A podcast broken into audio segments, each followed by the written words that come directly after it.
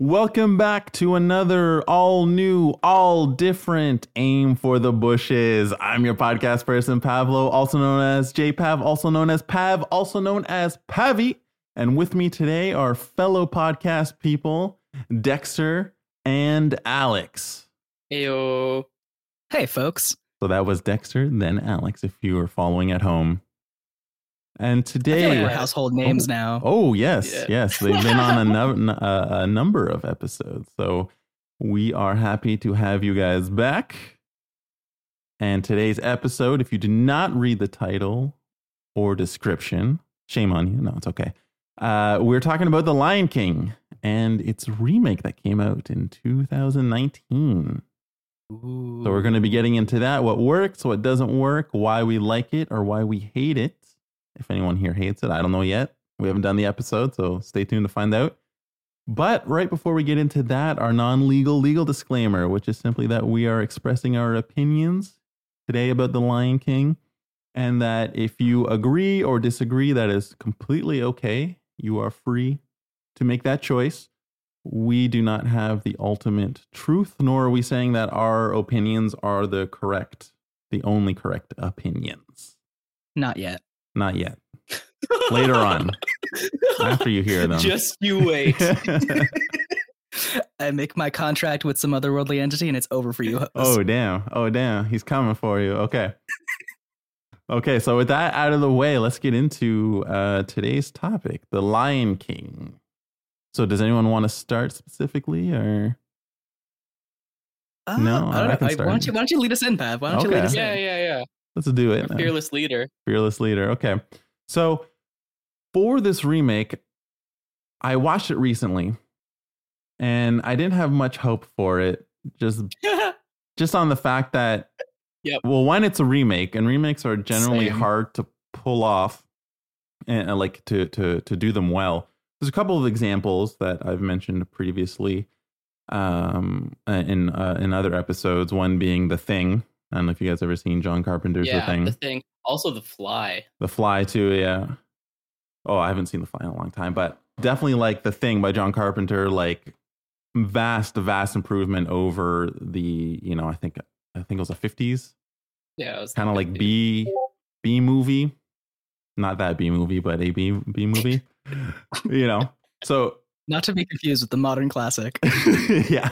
So it's possible to do remakes well, but difficult, difficult to, to do it. And so just looking at the um the animation, because when it was announced, it was announced as being like a live action version of The Lion King of the 1994 animated Disney film. Which is just objectively untrue, right? Well, yeah, There's because nothing- it, it's just it's animated, but another form of animation, not traditional 2D hand drawn animation. It's CGI made to look photorealistic, like the Yeah, backgrounds, a- the animals. That was a marketing mistake. Yeah, Like, Although I would have paid money to watch physical lions try and sing. Oh. you mean like? Oh, I, I meant like like people like cat style.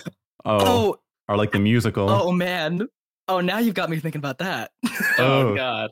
Ooh, oh, it does have a leg up on cats. Let's just say that because uh, let's not even get into cats. Oh my god. We're not This yet? Oh man, that's another topic for another day. That's probably like three different topics. Oh my god. Okay.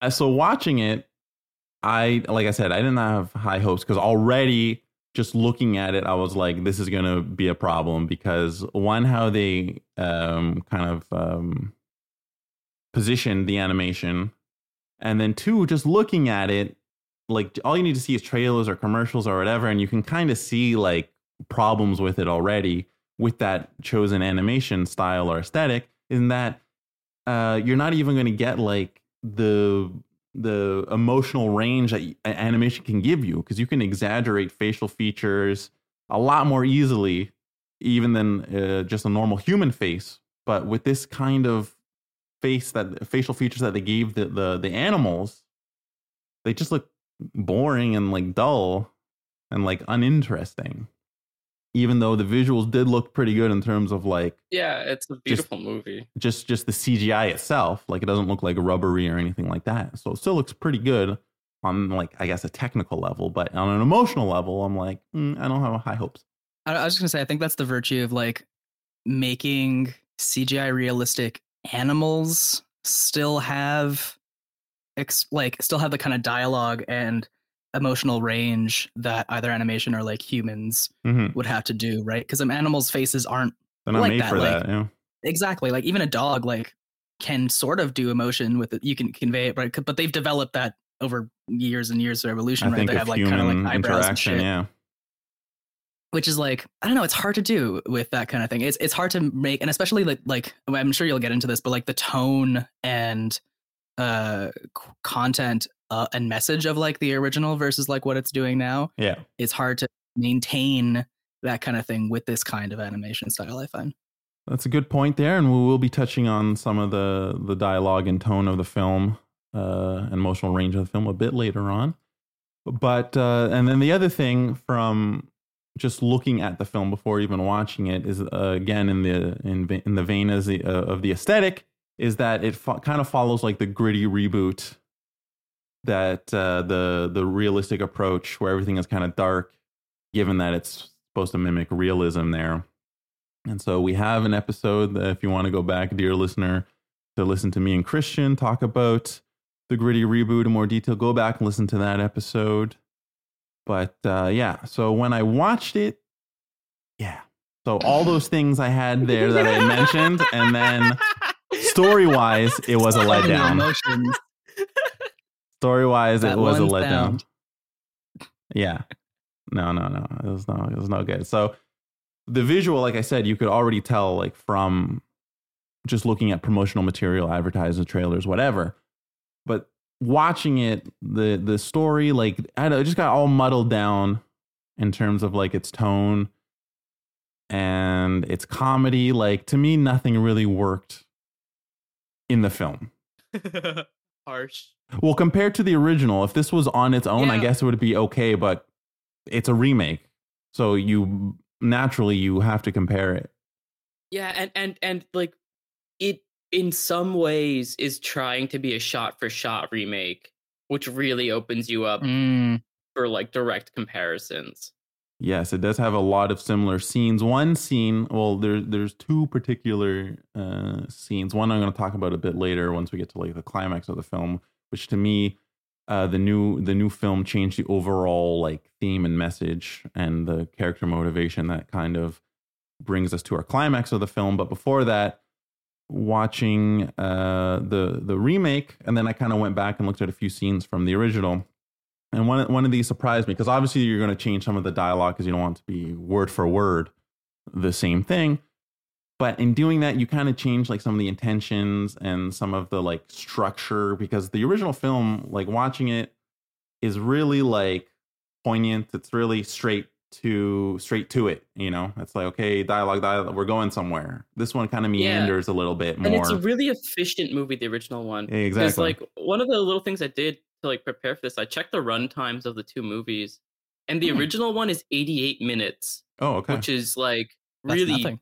bare bones, like feature length. Usually that's a sign that it's bad when it's like less than 90 minutes. Whereas the this new version is like I think it's just over two hours. It's like two hours and some minutes. Oh, really? Okay. Um, Yeah. and and I find Yeah. watching this movie, you notice Yeah. those like 10 or 15 minutes difference. Mm. Um, because like I saw this movie in the theaters when it came out, and I did not like it. Fair. Like I I didn't like it. Um, and so then I want to rewatch it to prepare to like come here today and discuss it. yeah. Um, but I was dreading it all day, and I couldn't bring myself to rewatch it. so I ended up um watching it with the audio commentary oh. by Jon Favreau. okay. oh, And honestly, that was a really good experience. I'm It was sure. really interesting. Like yeah. I'm not sure if it's just because like I mean I'll get into the things I dislike about the movie, Sure. but like a lot of the things I dislike um are like gone by the second half of the movie. And that mixed with just listening to Jon Favreau talk about how much he loves making this movie for two hours, I really enjoyed the whole second half of this movie Hmm. on my rewatch yesterday with the audio commentary. Do you, did you It watch it, it on must have been Disney? good to have, oh, like- go ahead, Alex. Oh, no, please, Pablo, go for it. I was just gonna say, did you have it? Did you watch it on uh, on Disney Plus? Yeah, yeah. Okay. On Disney Plus, there's an audio commentary, and there's like a little um behind the scenes like 20 minute featurette about like the technology behind the movie, which was also really interesting. I watched that too. That's super cool. I was gonna say that like it must be I don't know like that's a very obviously it's a very different experience getting like the person who made its commentary on it. Like, did you glean any insight as to like the decisions that were made in Oh the film yeah, from oh yeah, yeah, yeah, for sure. Because he talked a lot about like he clearly like really likes and appreciates the original movie. Mhm. Um, and and he was saying how like he wanted to like keep the memorable scenes the same. You know, like obviously the scene where Mufasa dies and big moments like that. He wants to keep them the same. And the smaller scenes that are less memorable, he would change. But I find like listening to the whole thing, he would talk about things like that, and it'd be like I'd be thinking, like you should be more bold. You should do more changes. Like I feel like he just he had an idea of like the technology to make this movie, and then he just chose a random movie to make it with. Yeah. You know, Mm. Yeah. because like like like to just for your listeners to know who Jon Favreau is, he he's a film director and actor. Yeah. Um, and he directed like his his recent stuff. I find he's really been like a modern James Cameron, where he just does technology movies as opposed to like plot movies or character movies. Yeah. 'Cause he did the Jungle Book, he did Lion King, and now he's doing the Mandalorian. And all three of those are like technological marvels and tend to be kind of weak on story. I find. Mm, Yeah. I would agree with that. that's really interesting. Oh, 'Cause he also did you know, Elf, in case people don't know that, which is an amazing movie. Probably his best movie. This is before he started doing things with the better tech. Actually, actually, Elf has some pretty fascinating technology in it. It has some pretty cool stuff going on. oh, okay. What? Interesting. Like the North Pole stuff is actually pretty interesting, but that's a different topic. different topic. Yeah, coming back to the Lion King. although I do like the side tangent because longtime listeners know we love a good tangent. I love Um, a good tangent. so one of the early scenes that I had seen was uh, when it's uh, Simba uh, and Mufasa, and kind of like Mufasa's like explaining to him to Simba, you know, his role one day that he's going to take over as king, right? You know, the scene where it's like everything the light touches is our kingdom. You know, Everything light touches. right? James Earl Jones. Best best Earl Jones impressions go. Your father never told you what happened. Oh, no, sorry. Obi Wan never told good, you. Oh Uh, man, speaking of James Earl Jones, they're making a sequel to Coming to America. yeah, they are. Did you know I that? just Yeah. saw the trailer for yeah, that. yeah, yeah. It got pushed back, I think, actually. I watched the trailer and I was like, oh no, this looks good. Yeah. does it? Does it look good? It does, have you seen the original? It's kind of. Uh, yeah. Oh, yeah. That's I mean, I haven't I haven't watched so it since I was like a teenager, but I saw, I'm sure it, it I saw it a couple of up. years ago, and I was, like, oh man. There's like a scene where Eddie Murphy's character is getting fucking like bathed in like this giant hot tub, and he has like two royal assistants. And what do they say? Like one of them, it's this is something you only get away with in the '80s, man. The girl like goes down on him, and then she comes back up, and she's like, the royal pole is clean or something, whatever. Forget what she says exactly. I'm just like, oh, okay, oh yeah. that's that's how that works. Eddie Murphy had too much power in the 80s. Uh, oh yeah, definitely. Okay, but so yes, Bob. the scene. the scene. Getting the back to the scene. Yes, everything the light touches, right? So eventually, Zazu comes to kind of give him like an update of like what's going on and does. stuff. And in the because like I hadn't seen the animation in a while, right? So I saw the remake first, like more recently, and then so that scene happens, and then eventually, uh, in this case, he's voiced by John Oliver, and he starts like reporting on stuff, and then he starts Oh, yeah, yeah. giving his like I guess like opinion on like the different animals and, and what they're doing and all that stuff. And he kind of gets lost in, in in his thoughts and he's while he's talking out loud. And then eventually Simba and Mufasa are like, okay, I'm gonna give you like an impromptu like pouncing lesson, right? And that's like, okay, get down low to the ground. And then Zazu keeps, you know, meandering away mindlessly, and then eventually Simba kind of comes and pounces on him, right? Okay, cool. Comparison to to to the 94 1994 uh original. That scene that that happens right? Zazu comes in he starts giving his opinion but different. Mufasa's like okay we're gonna do a pouncing lesson right? And he's like turn around zazu. And zazu's oh like yeah, right. Yes. no he's like oh this is so humiliating right and then that's when he teaches you know so it's like a small thing where it's like this is direct intentional this is what we're doing. I'll teach you how, and I'm king, right? Like that's the thing. Like I'm king, so like. Uh, this is why we should bring back Yeah. monarchy so you can tell people what to do, right? but in this case, it's like it happened. Little I guess you could argue it happened. royalists on this yeah, yeah, definitely. You know what is it? Uh, God save the queen. In this scene, I guess you could you could argue it happens more naturally, but then you have to believe that Zazu is just like absent-minded completely for for this to work because he's taken by surprise. So, but it, to me, it takes away from the intention of the characters and of the action. Yeah, I, I find with this movie is that it tries so hard to stick to the original one. And then when it does change, I find it didn't think through the changes. Yeah, Because I, I again, like listening to the commentary, um, Favreau said that like with the like comedic characters in particular, he would let them do a lot of improvising. Yes, because because they because they, they shot this like it's actually really cool how they shot this because they, they would do rehearsals like live rehearsals with the actors and and they would just get like kind of little like soundstage and let them play through it to to test out the characters and stuff. Oh, cool. um and uh like with the comedic characters like like uh uh Keegan Michael Key and uh Eric Andre played two of the hyenas, they hyenas, would let them like walk around and riff with each other and stuff and like I find there's a lot of riffing in this movie and some of it is funny but I find a lot of it takes away from character you know? Mhm. like especially with like Timon and Pumbaa like I genuinely find um Billy Eichner fucking hilarious in this movie as Timon but his character I find it feels like he cares less about Pumbaa and Simba compared to in the original film where they felt more like a family and in this one I find he's a little too mean to them Who Simba's too mean? no um Timon, Timon. Timon. Okay. Yeah. even though he's really funny at the same time or or that same thing with like Zazu rambling like John Oliver's really funny but like doesn't need to ramble that much Yeah, no, exactly. Going back to to uh, Timon and Pumbaa for a second, yeah, that's one of the things I remember reading about around the time that the movie came. Everyone was raving about uh, Seth Rogen and Billy Eichner as their Timon and Pumbaa, saying they're hilarious. And I remember reading articles saying that yeah, a lot of our dialogue like was improv, and I'm like, that's cool in terms of like an acting level, acting experience. Like, yeah, that's definitely what you want to do. You kind of want to like explore the character, kind of push, you know, push yourself you know, and experiment, try new things. Sure. Um, that's what the director's for to kind of like keep that in balance, keep that in check to kind of ultimately serve the the film.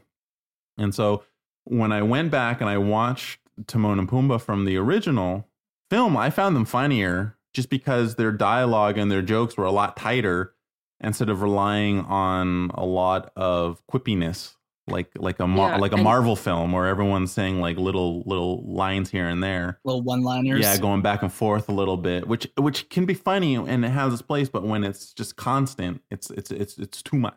And when you have like seven different quippy sidekicks in a movie like like Lion King you know like the hyenas do it Zazu does it Timon and Pumbaa do it. Like you don't need that many sidekicks. Like it, somehow it worked in the original one, but it didn't work here. I find. Well, it, I think it worked in the original one because, like I said, it, the dialogue was tight and focused. So when they did their bits, whether it's the hyenas, whether it's Zazu, whether it's Timon and Pumbaa, it was like direct and with intent. You know, mm-hmm. it wasn't like so it, it served the scene and it served the movie overall. It wasn't just oh, we're just going to keep rambling on and on and on and on and on. You know, I was like just about to say that. Yeah, like thinking about the. I'm thinking about the hyenas and like specifically the hyenas in the in the 1994 one, like Whoopi Goldberg and I don't remember the other actors for it, but like whenever they came up and did their It's, funny uh, stuff, it was Cheech. also Cheech Marin. Yeah. Cheech Moranis, right? Cheech Moranis is in it. Yeah. I forgot. Cheech Marin. It always served like to. It didn't really forward whatever scene it was in, but it was in conjunction with whatever the thing was, right? Like Scars I scene or like the thing with where they're trapped them in the elephant graveyard. yeah, Dexter. that's a thing I have a lot to say about. the elephant graveyard. No, is Oh, the hyenas. Hyenas. Okay. Like, like if we're yeah, if we're gonna stay on character for a moment, I Yeah. do not like the hyenas in this movie compared to the original one, and I do not like Scar in this movie compared to the original one. I Mhm. find like I find for me Scar is the weakest link in this movie in what like makes it worse than the original because I find like original Scar is like he's funny and likable and he's like an outcast yeah. and this Scar is just like oh, this guy's the villain. This guy's evil. Cause like in the original, he tricks people, right? He tricks he tricks the lions when he kills Mufasa, and he tricks Simba into going out to the elephant graveyard. But like this guy is like, no, this guy's clearly a psychopath, and he's just yelling evil stuff at everybody. Why do you think for a second that he's not a bad guy? Oh, yeah. You know, he's just so generically evil. And I find they added scenes with him throughout the movie, but by adding scenes, they somehow like took away from his character. They have they have like this little like subplot with him being in love with Sarabi, Yeah. Simba's mother, and it's so like who cares? That's like that's such a like I like I gather that they did that for Hamlet reasons, Yeah. but it's like it that's it that's on the nose. It's like that that can't be his only motivation. His motivation before was like power and being an outcast. Now it's just he likes his brother's wife. Like Yeah, because he so- thought like he could do a better job, basically, like in the original. yeah, And like speaking of why uh certain like the other characters w- would believe him is because yeah he's like more sly and like conniving but he could also Yeah. be like likable Well, he he was was like like- a charming Shakespearean exactly. kind Yeah, of and- and Iago-esque character, right? yeah, and then and then tying that to the hyenas, like all the hyenas' funny scenes were with Scar, and they built the relationship between Scar and the hyenas that you get payoff for when he betrays them at the end. exactly. right? You don't get that in this one because like Shenzi is is Shenzi's the the leader hyena. hyena yeah She's she's Whoopi Goldberg in the original, and she's funny, and she has a dynamic with the other two hyenas and with yeah Scar. Mhm. And in this one, she's just kind of like again generically evil. yeah It's like it like I don't really feel like it's a victory when she turns on Scar because it's like no, well I think yeah she- she's kind of worse. Like Yeah. she's kind of more psychopathic. Yeah, one And- and- example there, uh, Scar, um, like in the original film, which I don't think the scene is in the newer one, but I could be wrong. You let me know, Dexter, since you saw the film more recently than I did. Uh, when when Simba finds out about the elephant graveyard in the original film, uh, Scar is kind of like, "Oh, I got something like to tell you, but like you can't tell anyone." Yeah, exactly. Right? It's like He's like the cool uncle. Yeah, exactly. explain, Like, there's this place that you can go to, and but it's our secret. So like, I don't want you to go there. Don't like, you know, because like I don't want anything bad to happen to you, right? And Simba doesn't pick up on this like obvious sarcasm, and obviously by telling him not to go, he's gonna Yeah, go, exactly. and that's what leads him to go to Nala and say, "Hey, I just heard about this really cool place." yeah, exactly. It's like it makes sense you'd be tricked by that guy because he's charming. Like, Yeah, I Yeah. mean, yeah. and you're kind of al- like a also yeah. Sorry, go ahead. his song in this movie is weak as piss. What the be Does he prepared? actually have a song? I thought they took yeah, out be the prepared. this Be film. prepared. No, be prepared. They no, turn the songs into, like, are there. It's like a monologue over music. Yeah. Like compared to like this amazing. I mean, I I guess I'm biased because I really like Be Scar and prepared is amazing. But Be, Be Prepared Prepared, is is, an amazing piece of hilarious and it's like huge and epic in this one. And again, it's like charming. It's like him like seducing the hyenas. He's like, Yeah, no, no, I'll give you guys everything you want. In this movie, it's just him on some wet gray rocks yelling evil stuff about murders and Yeah. stuff. It's like yeah, I get it. You're the bad guy. Like I, I, I could tell because they drew you like a bad guy. Yeah. So, uh, oh, did you have something you want to add, Alex?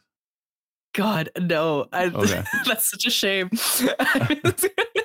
I really liked. Uh, I was gonna say I, I did. I also really liked uh, Be Prepared. Like I think like I don't know the char. Like definitely like the fact that this they took out the charm from Scar is a huge shame. But like in terms of re- like the song especially, right? Like that was such a a sh- a, sh- a show off of a character, right? When you have a musical, right? The songs Yeah. should sh- should develop the character and show them what they are to the audience, right? Yep. And a good villain song, like really Yeah.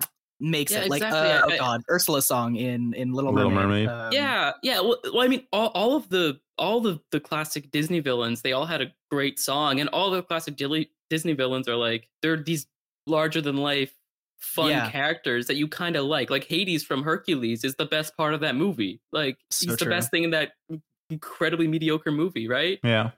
Yeah, I feel like they they didn't. He doesn't feel like a Disney villain. He just feels like a generic. Oh yeah, this guy he wants power. Copy paste he will evil. kill you, everyone. Yeah, Uh, one thing that you touched on there, which I guess we can transition to, is uh, the yeah the environments that we find uh, in this film. Uh, given the fact that it's done in this uh, computer animated, uh, realistic, or gearing towards realism uh, aesthetic uh, design, however you want to however you want to label it. And so one thing I noticed, definitely going back to the '94 uh, animation, is in fact how much you notice the the lack of color Yeah. in in this newer Mm. in this remake. Like everything is kind of has like I mean there is color obviously, but everything has a dull gray cast to it yeah. and Hmm. it definitely falls in with like that gritty reboot batman begins like aesthetic where everything is kind of like dark and gray even if it's like broad daylight in a grassy field like you just don't have those like colors that come in to like different scenes so like when they're in the elephant graveyard it's just kind of like all dark and gray and muddy whereas when they're in the original you have all like these kind of like warm color palettes Yeah. You have this like- like, this like bubbling Yeah, that- green. yeah goo like and textures stuff. the scene even when you're talking about um be prepared yeah you got a lot of different colors in there a lot of different textures in there you got a lot of shadow play you know it it it it, it uses all these elements to kind of like enhance what the characters are saying or enhance the plot whereas in the in the 2019 remake it's it's kind of like one note Yeah. Yeah, yeah, I think that's the thing. I think there's like a real disconnect between like the story and like the kind of like the the heightened drama cuz like you know, like it's no secret that Lion King pulls from like Hamlet, right? Which is like it's like high Shakespeare stuff with kings and shit.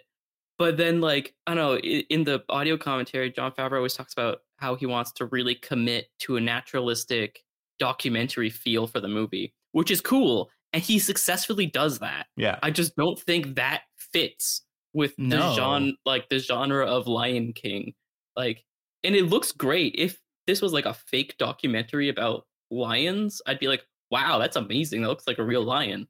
Yeah, like looking at the pictures online, uh, it looks really cool. Honestly, it looks like super realistic. It looks like I, I don't know. I, th- I thought it was really nice. Uh, but I was like, I was reading an article I, at the same time as I was doing this, but you don't have to tell anybody. that's okay Uh, that like, and and I think was really cover really like covers what we were just talking about, right? Like, uh, I'm gonna read the, the actual quote from it. Favreau's movie fails to grapple with how, how the unreality of the studio's lush 2D artwork unlocked kids' imaginations and made it so fun to suspend disbelief. The digital wizardry denies our minds the permission, the need to dream, Yeah. which I think really hits it, right? Yeah, one place I noticed it on like right away was uh I just can't wait to be king, right? That that musical Yes. number. yes. It's when- super surreal. It- yeah, it's super surreal. You get like in the animation, you get um or the animated film, you you, you get like all like uh was it kind of like a pyramid of like animals all standing on top Mhm. of each other and like kind of like a, a fountain, you know, being displayed like all the elephants, Yeah. you know, like shoot water out their trunks. Yeah, you have the like- it's- it's- it's flamingos. like- all It's like a little Fantasia moment Yeah. of the movie. It's true, Right? It's something that obviously makes no sense because, you know, animals are not organized themselves in that way, but it's fine because lions don't fucking sing about wanting to be king. You know? you heard it here, folks. First, Ah, I messed that up too. But it Yeah. works though with the context of the film because, you know, obviously it's going to be geared towards like a younger audience. It's colorful, it's playful, it fits into the theme of of a young Simba talking about how he's going to be able to, you know, make people do what he wants because, you know, when you're a kid, that's what you want to do. You want to boss people around. that said, I have two moments like that I could defend from this movie where I think they take advantage of the documentary feel Sure. and it works. One of them is like it's just it's like it's a it's an added scene which I think actually kind of worked as an added scene where we see Nala uh, like sneak away from from the the the what's it called Pride Rock Yeah. right where Scar's ruling it right before she goes to find Simba.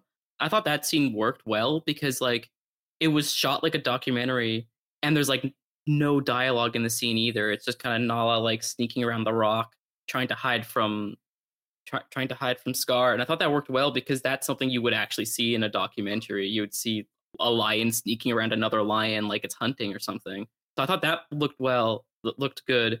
And the other one is there's the sequence where you like follow this like tuft of fur that goes from that flies off of Simba's mane. Oh, and to you follow it. Yeah, and you follow it kind of like you know, it, it like I don't know, I don't remember, but like it gets like like, a bird picks it up and puts it in a nest, and then giraffe eats the nest, and then it, then like a dung beetle rolls the giraffe's poop, and then like Yeah. the tuft flies off to Rafiki. I thought that was a really good sequence. And I was like, they should have done more stuff like this. Like, you're Mm. going for a documentary feel, make it like a documentary then. Don't make a shot for shot remake and put it through documentary lens. Like, it's not gonna work.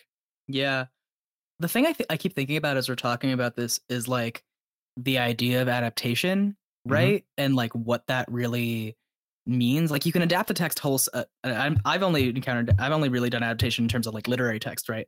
But like you can adapt it. To, uh, you know, the same kind of thing applies to movies. You can attack adapt a text wholesale, or you can like change it you know into a way that still services it right. But you can't half-ass it, right? Mhm. Like if you're, and I think I think you just you, you really just said it, Dex. Like if you're if they wanted to do it like a documentary style, they should have committed to that the whole time, right? Having something kind of it feels a little wishy-washy to have it like be a shot for shot thing. Like why didn't they just change the whole thing at that point? Like I get what I get what Favreau was trying to do, right? It's like you get this kind of un, at least to me it seems kind of like you get this uncanny feeling of like, oh, this is something this is like an, a, a cultural artifact that I know and I like. And especially for viewers who are looking at it like we are, who are in our 20s who are like Yeah. watched it oh. as kids, right? Like it's like this is a cultural artifact for us, and it feels like this is a bastardization of that because I don't know, you didn't commit to what you wanted to do with it. hmm Yeah, yeah, he didn't commit don't in either direction. Yeah. Yeah, Yeah. right. Because I think that would have they would have had to rethink the film like completely if they Mhm. Yeah. were gonna you know commit 100 percent to Yeah, I, I think they shot Doing it. themselves in the foot, yeah like from pitch. yeah Yeah, You know, from like let's do Lion King, but it's like uh, but it's like a nature documentary. Like, just that's a bad pitch. They should have Like, got Morgan if Freeman that's to your voice pitch, if it. that's the pitch that you locked into, you did a great job because you did exactly that. But it, I don't know if that's a good pitch. yeah I wanted to ask you guys since Yeah. you, I, I I- I'll go on the record and say I haven't seen the remake. that's I've categorically disavowed Disney remakes as capitalist cash grabs on nostalgia. There's some good ones. Like I'm- Aladdin works because Aladdin doesn't do what this did. It like it commits to what it is. It Yeah. like is like I'm gonna change change the story and I'm gonna commit to my changes. Yeah. The only the only scene I want to I want to ask you guys about is the "Can you feel the love tonight?" scene. Do we get these sexy lions? I want to know if Nala's bedroom eyes works. Uh no, that No. moment doesn't that moment Damn doesn't work. I do really like that sequence though, because the song is really good. Because it's Beyonce and and Donald Glover singing it, and oh yeah, they're both good singers. And I find the sequence is fine because they're not because they're not singing it right. Like it's not it's not like uh, I just can't wait to be king where the where the lions are singing the song. And this one it's just kind of like in the original movie too. The song Yeah, it's like a played and then you get like a voiceover, kinda. montage Yeah. yeah of it. So I, I found that kind of worked better Okay. than some of the other ones. What about Hakuna Matata? The whole when Simba goes off. I like into- I like that part too. I like that whole that whole section of the movie actually. The whole part where he's with Timon and Pumbaa, I kind of like. Hmm. Um, and and they add so they add a couple of scenes of Nala, like Nala and Simba's mom, back home with Scar. Some of which work, some of which are dumb. Yeah, that's one of the things I read about the film in terms of like critical reviews of it, saying that the the the female characters had a little bit more agency. That that said, I feel like this is heresy to say on the internet, hmm but I find Beyonce does not give a good performance in this movie. I find she's really phoning it in. She's like, I, I feel like they got her for like an hour to do everything they had, and she's just like, yeah, yeah, all right, I'll just read your read your stupid script. All right, yeah, sure. All right, now pay me a million dollars. Beyonce is not an actor though, so that makes sense. She's really not. Uh, what Oh did I my read? I read some. I can't remember what movie it was. They wanted Beyonce for something, and she was like, "I'll only do the part if I don't have to audition." And they were like, "We're good, thank you." yeah, You know, Did you do a better perf- better or worse performance than when she did Goldmember in Austin Powers? worse. probably worse. oh, Definitely worse. She's okay in that. she's. I like that. She's I like her a lot in that. that. She's not. She's not an actor. No, she's not. End of the day, yeah. She she That's- she's but- a spectacular singer, but uh, it does not translate to acting. Actually, yeah, like like uh, I I find that's the only bad uh, casting choice though. I find the rest of the cast is pretty solid.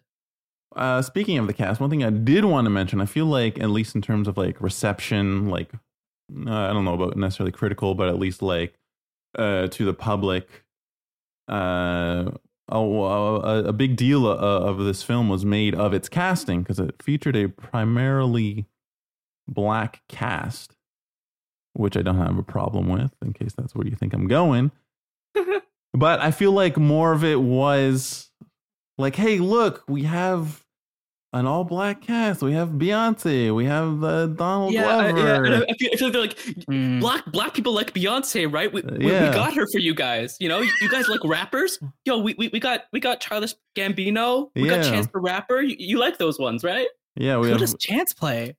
Uh, he just has some like bit characters. There's uh, you know, yeah, you mentioned before Eric Andre and uh Keegan Michael Key. Right? So it's just like, oh yeah, we have all and I felt like okay, uh, they're leaning really hard into this, but at the end of the day, I don't think it serves the movie I mean, any different because it's not it's not a particularly good film, so I don't see Well, it and and as and- a as a bonus or as a positive. I mean, I assume they did it because it takes place in Africa and they wanted to do the Black Panther thing. But like, But Black Panther was a good movie. yeah, Black Panther was Right, a good like- movie. That is the difference. That gets that's the end of my sentence. well, if the film is good, that makes a difference, man. Like if you're gonna boast about who's in the cast or who makes up the cast or who the writer Oh, was or who the director was, at the end of the day, it has to be a good film. If it's not a good film, Yeah. uh, what's the it's point? It's a good marketing tool. Um, and Disney's not Disney, Disney have, has always done this, right? Like they've always advertised yeah, their big name voice actors uh to like you know when Robin Williams played the genie, right? That was a huge selling point to those movies. to so the to the for- detriment of Robin foreign to them. Williams Yes, because he did not want to be uh promote. He don't want to be used as a promotional vehicle. yeah, I watched a whole video the on that. That was great. Yeah, Great yeah, time. Lindsay Ellis has a good video on that. exactly. That's exactly the one that I watched. I did see that, uh, but I did read that before. That's why he's not like in the the second one, although it's a direct to video uh, film, the second Aladdin. But anyways, oh, yeah, right. Mhm. they get Dan Castellaneta, who is the voice of Homer Simpson, And to the, do the the genie. TV show too. that brings you bring up an interesting TV point, that Pav. Yeah, if like do you th- like okay thinking about this film in terms of like its advertising and stuff do you think it was like overhyped and then like the hype of it made it more disappointing or did, do you think from the get-go people knew that this was going to be kind of like uh I'm not. I sh- feel like okay, go go ahead, Dexter. I feel like when the first trailer came out, everybody got hyped. When it was just like they showed the opening sequence and they showed all the names. People were like, "Oh, I like the idea of that Lion King with these people. Cool." I mean, I guess there was hype around. Like, I wasn't hyped for it because it's a remake. Yeah, I've seen other Disney remakes that are like live action. I was not impressed myself, nor did I hear much like critical acclaim uh, around those other films that came out. Like, you know, you had Beauty and the Beast.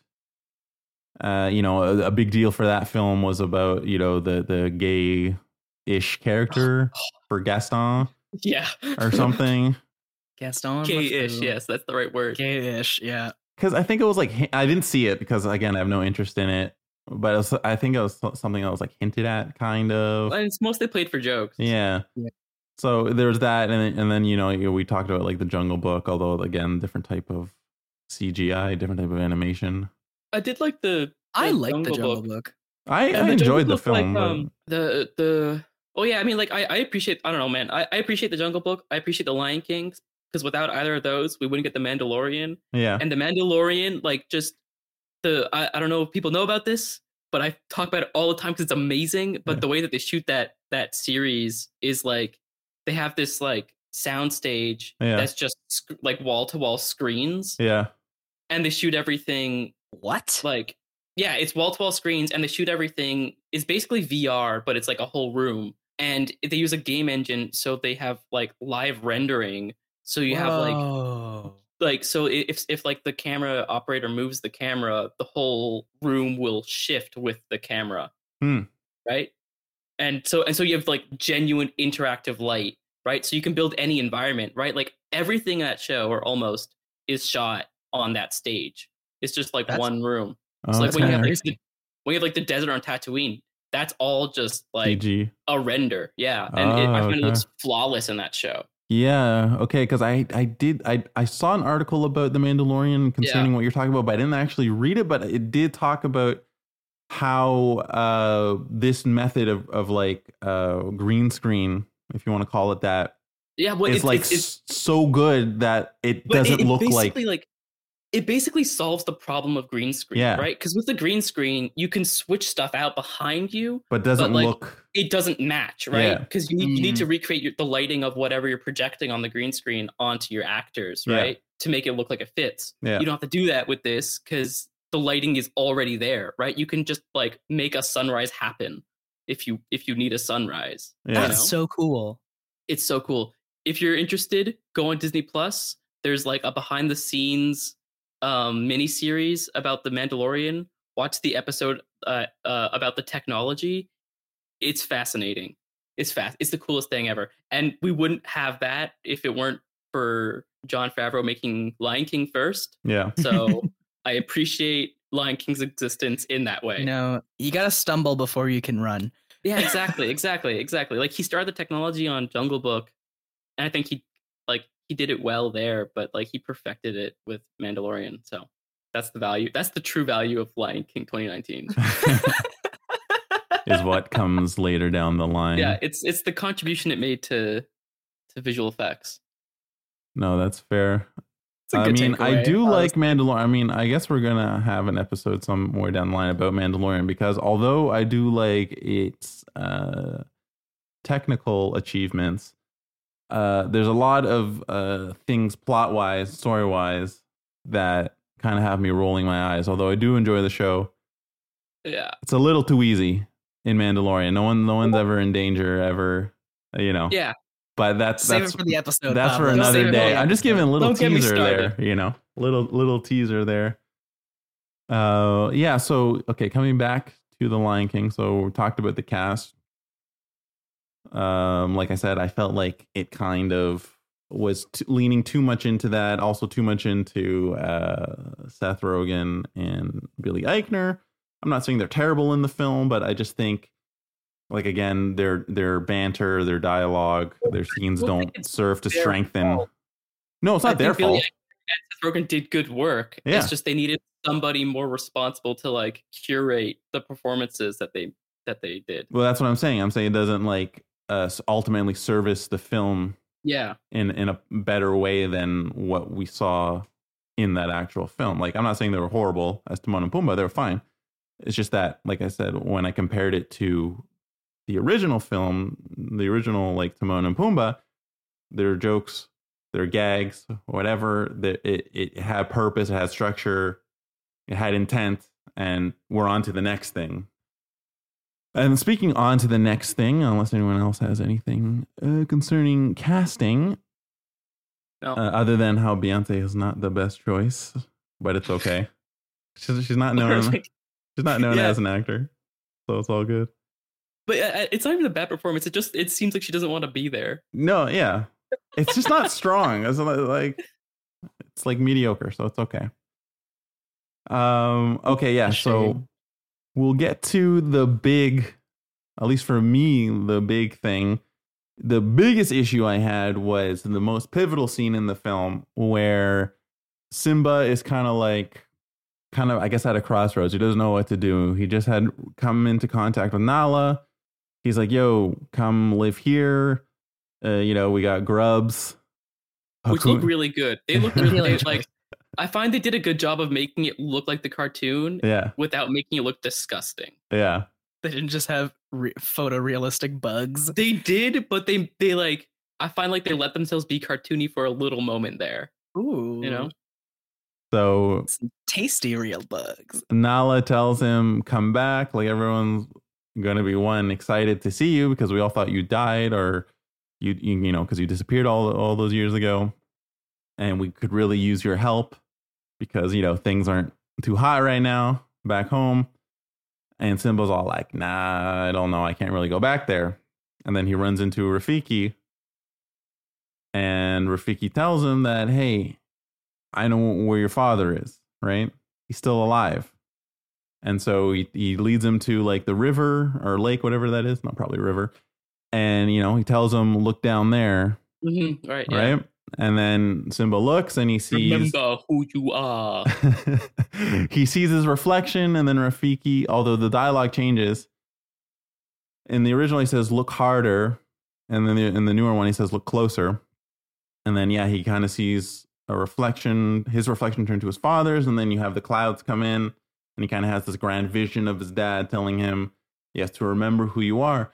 But they changed it though. They changed this scene, and to me, they changed like the theme and what motivates Simba to go back. Because in the original film, uh, some quotes that I have here from what Mufasa's ghost tells uh, Simba is, uh, "You've forgotten who you are, and so you've forgotten me." And Uh, then can you do this as James Earl Jones, please? Yes, please. I was just about to ask that. okay, okay. You have forgotten who you are, and so you've forgotten me. And then Simba replies, No, how could I? And then uh, Mufasa says, You are more than what you've become, right?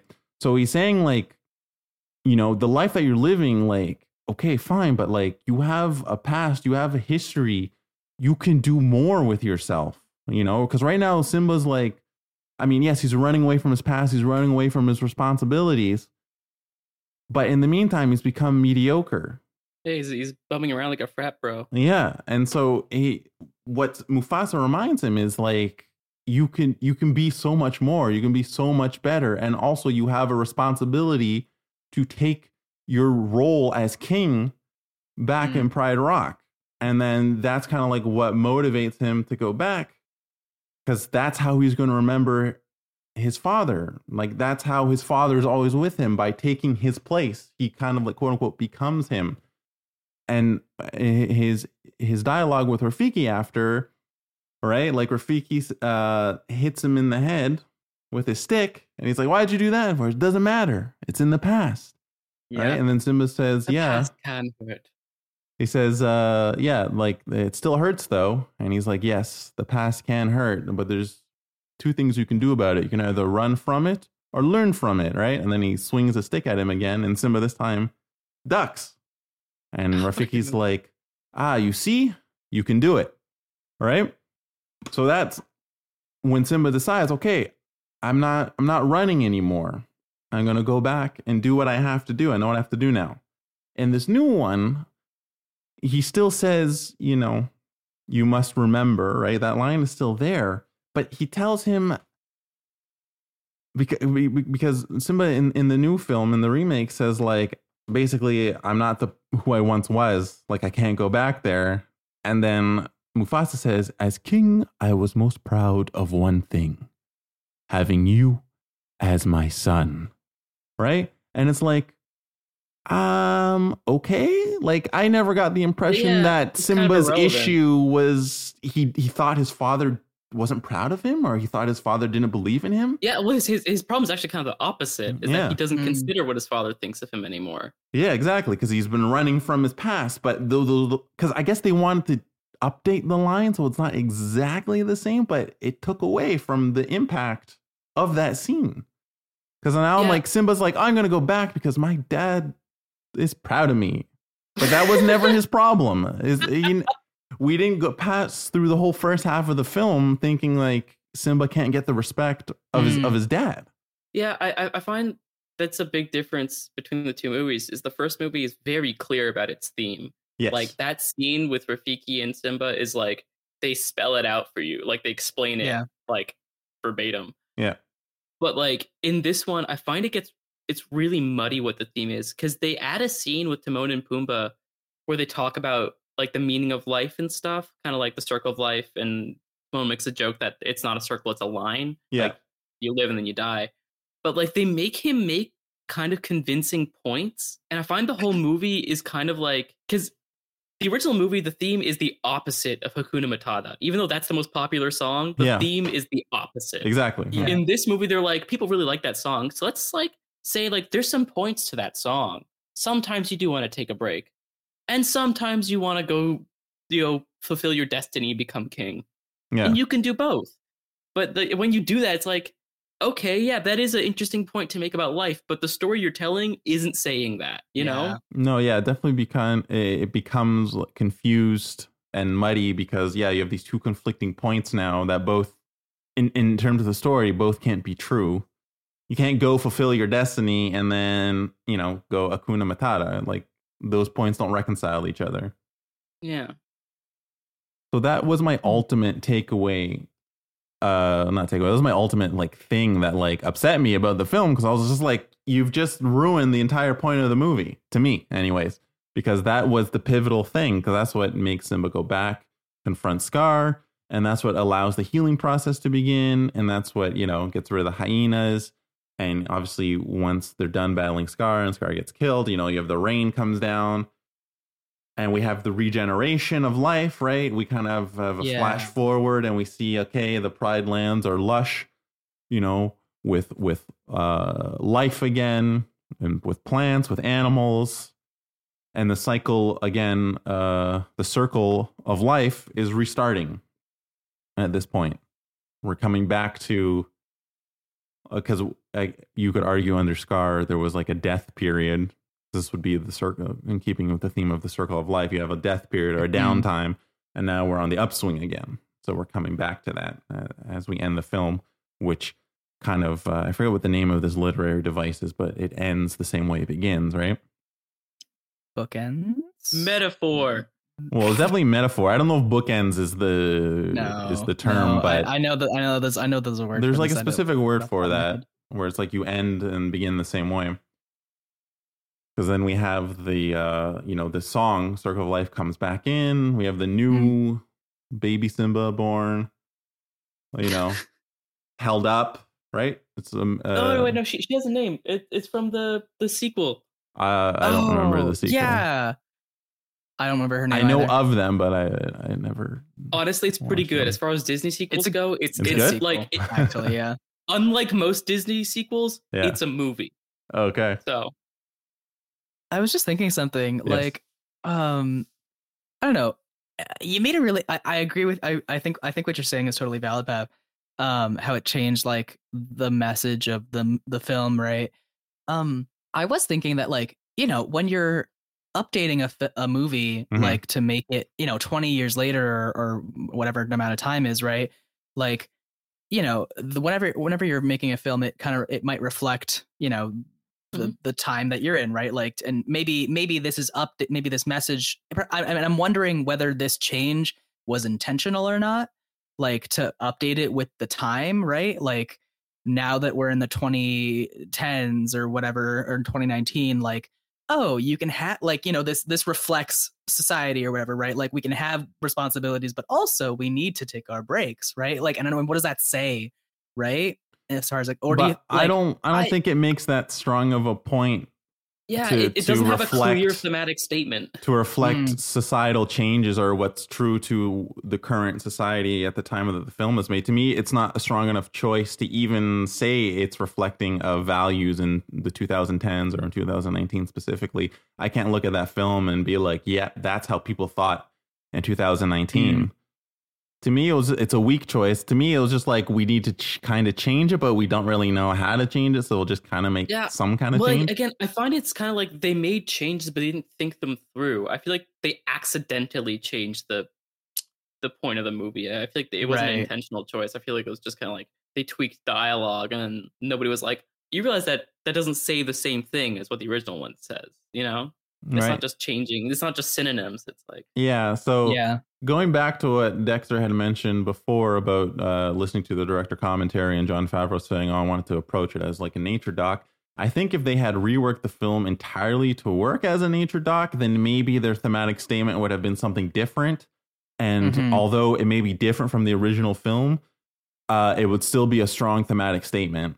And so I may still disagree. I may say I like this better from this film, but then I can say I know what they're going for here. Whereas the film as is presented now, I'm just unclear of what it is they're trying to say, which is why I'm upset they made the change in the first place. Yeah. I can see that's uh, and it's it's a, it's a really it's a disservice at the end of the day, right? Like I Mhm. wish you know if somebody had just gone over and been like, wait a second, this ain't Yeah. right. Well, I, I feel like I feel like again I feel this because like I don't know I, I like Jon Favreau, but I feel like he didn't really care. I feel like he was really like he was Mm. there to be like, how good can we make this fake water look? The Yeah. answer is amazing. The fake water, like shout out to the water in this movie. It's some of the best Shout out looking fake water. I've seen in my life.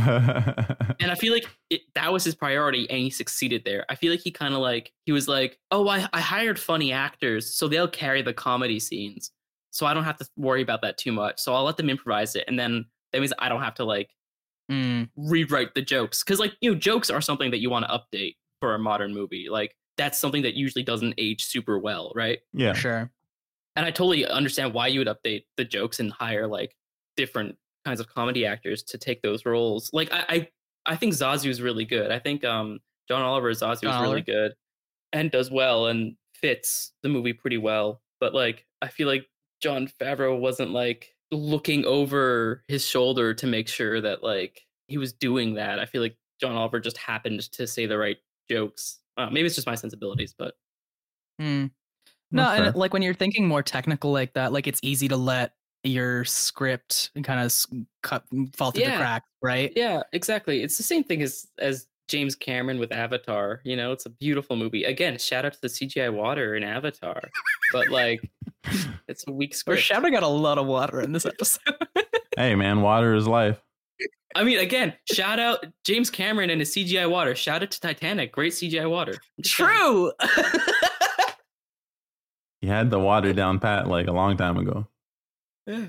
Oh man. That We're was all- we're all big- posting on uh, James Cameron's CGI water until Jon Favreau. So I guess last point, at least I'm going to bring up, uh, uh, and if uh, you guys have something else after this, no worries. The one thing I will say that I did like and that I do think is an improvement over the original is the soundtrack, the music. Yeah. the music I really enjoyed, uh, especially the Circle of Life. That was very good because I, I think they got like um I don't know where they they're got- from, but uh, they got a lot of they got uh well, I mean they got Hans Zimmer to come back. He did the music for the original yeah and he did the music for this. yeah. So I I I, I agree. I did like the music a lot. But like the choir i think for the circle of life i think they're actually like from uh i think somewhere from africa i'm not sure i'd have to look it up but it was very well done. I, I think a big improvement over the original. Uh, i guess you could also argue for like can you feel the love tonight? Have beyonce and donald glover. uh, in the film i'm not sure it's probably some unknown singer who sings it but in the end credits they have elton john Oh yeah. singing "Can You Feel the Love Tonight." So I guess that's a matter of personal preference whether you enjoy, you know, Elton John compared to Donald Glover and Beyonce. Uh, to me, that's a toss up. Yeah, and and, and they, they also in the original movie there's like a a little bit where they sing um The Lion Sleeps Tonight, Yeah. Timon and Pumbaa. And Mm. and in this one they like they they make it like a whole musical number and it gets abruptly cut off with Nala attacking them, which is I think was a really good sequence too because it's like you get really into this into the music because it's longer than the original. You're like, "Oh, they can do a whole music number." And then Nala still shows up and attacks them. And it, and then that's another good like nature doc sequence where she's like hunting down Pumbaa and he's like and he's running away from her. But that that was another good music number that that was updated. Yeah, interesting thing about that song that was created by a guy I forget where, so, uh, an African nation. It, it was something that he came up with, but then people in I think the U.S. took it, and he was like never credited, never received any like payment Huh. for that song. The, That's the unusual for the US. How unlike them. you know and even in this film uh you know no unless it was maybe public outcry changed uh disney's mind on this but yeah even this still like no recognition still no payment for uh because a lot of the lyrics are the language that he spoke. I don't know off the top of my head what language uh the song is the awimbawe that's like a kind of like a chant or what have you there. And um yeah i just thought uh that that was that was interesting. And the other thing i guess is the writers uh i guess small small point of of controversy is uh uh, the the the people who originally wrote uh, the Lion King, the 1994 uh, animation, didn't get any credit, even though the story is mostly the same, and you have some lines uh, taken directly Oh, from that script. They didn't get didn't get a credit for the 2019 version. yeah, for the 2019. That's weird. 'cause They, 2019 yeah, they used so much of the original dialogue. Like like the like the everything the light touches scene is like word for That's word. pretty the much word for word. scene. Yeah. Huh. So there were some things like that where I remember the, the, the writer, one of the writers was, you know, obviously complaining about it, being like, "Hey, where's my, uh where's my piece here?" He wants the shout out like we did the water. Well, I think he wants wants the money. He wants a little more than a shout out. you know, because you know they did take whatever it was he originally contributed, but I guess Mhm. that comes down to something beyond the scope of this. That comes down to like contract uh, law and copyright and eh, a big mess. I'm shocked they got Hans Zimmer to come back for the the music. That's that's pretty interesting. Well, I guess that's why it was an improvement, right? If you get the same person who made it in the first place, and then tell him, "Hey, can you update this a little bit?" and he's like, "Yeah, for sure." Yeah, I got you. No worries. No worries. But yeah, I did like the music. That's the one one of the areas, like just the songs Mm. uh, themselves, the actual orchestration, like during the scenes, all like really well done. Re- I Uh, read, I was reading that like apparently, I just can't wait to be king. mhm. It's just like him and not like at least the the visual in the movie is just them kind of like Nala and Simba kind of running around in this desolate kind of landscape. Were you okay with that, even with the music? Well, that's what I was like saying before. They because of their Ah. approach to realism slash naturalism, you don't have Mhm. like the fantastical elements of a musical, an animated musical about lions like and other animals talking and singing. You don't have the surrealistic, you know, Yeah. motif or choreography that all the animals do. Because again, they'll make these like pyramids and get all on up, and you you so know the music lose. itself was The okay, music, yeah, the yeah. presentation. Yeah, that's where it kind of falls off. But I'm just talking about the actual like songs, Yeah, their production, orchestration, the actual singing is all very good. So it's the one part Oh, where sure. it still holds up. It's still enjoyable. It's still fun. and especially like with music produ- music production right like that's something where the technological advancements would not detract from the thing right like we've only gotten better at recording music and making music in the studio Well, now so. versus like 1994 It's like probably the one thing I guess that saves the film ultimately is because uh, I, I guess going back to like why would they make a remake? Part of it is yes, obviously to make money, but I think to capitalize on the people who were young kids when this Mm. movie came out are now adults and probably have kids of their own. So you can go, oh, I saw. Let's go watch that because I saw the original as a kid. Right? It's probably one of it, but and so the songs obviously are I think a big hallmark of the film, and you can make this argument for other Disney musical films. It's the songs that really carry, I guess, the nostalgia, whatever, forward. yeah So that kind of, I guess, saves it a little bit because they don't really touch touch those. Okay, on that note, I have been your podcast person, Pavlo, also known as JPav, also known as Pav, also known as Pavi. And again, with me today, fellow podcast people, Dexter and Alex. And Woo. this has been another episode of the all new, all different Aim for the Bushes. So, do you guys have anything you want to plug before we get out of here? you know we do Oh, I knew it was coming. Yeah. So uh, things uh, timeline wise work out uh, well because I think around when this is coming out, either like the same week or the following week, Close. Pavlo's episode of October and Fish is coming out, oh my god Yes. which is if you want to just listen to him, go to Which episode 15 of October Jones and Fish with Legs. I'd i'd recommend, recommend at least going. thing I'd recommend at least going to episode 13 if you want some context. yes. um, or if you haven't listened, listen from the beginning and catch up. Yeah, it's a good show. Uh, Alex, describe it. it's cool Well, there's a human girl there's a fish with legs They- What more could you podcast.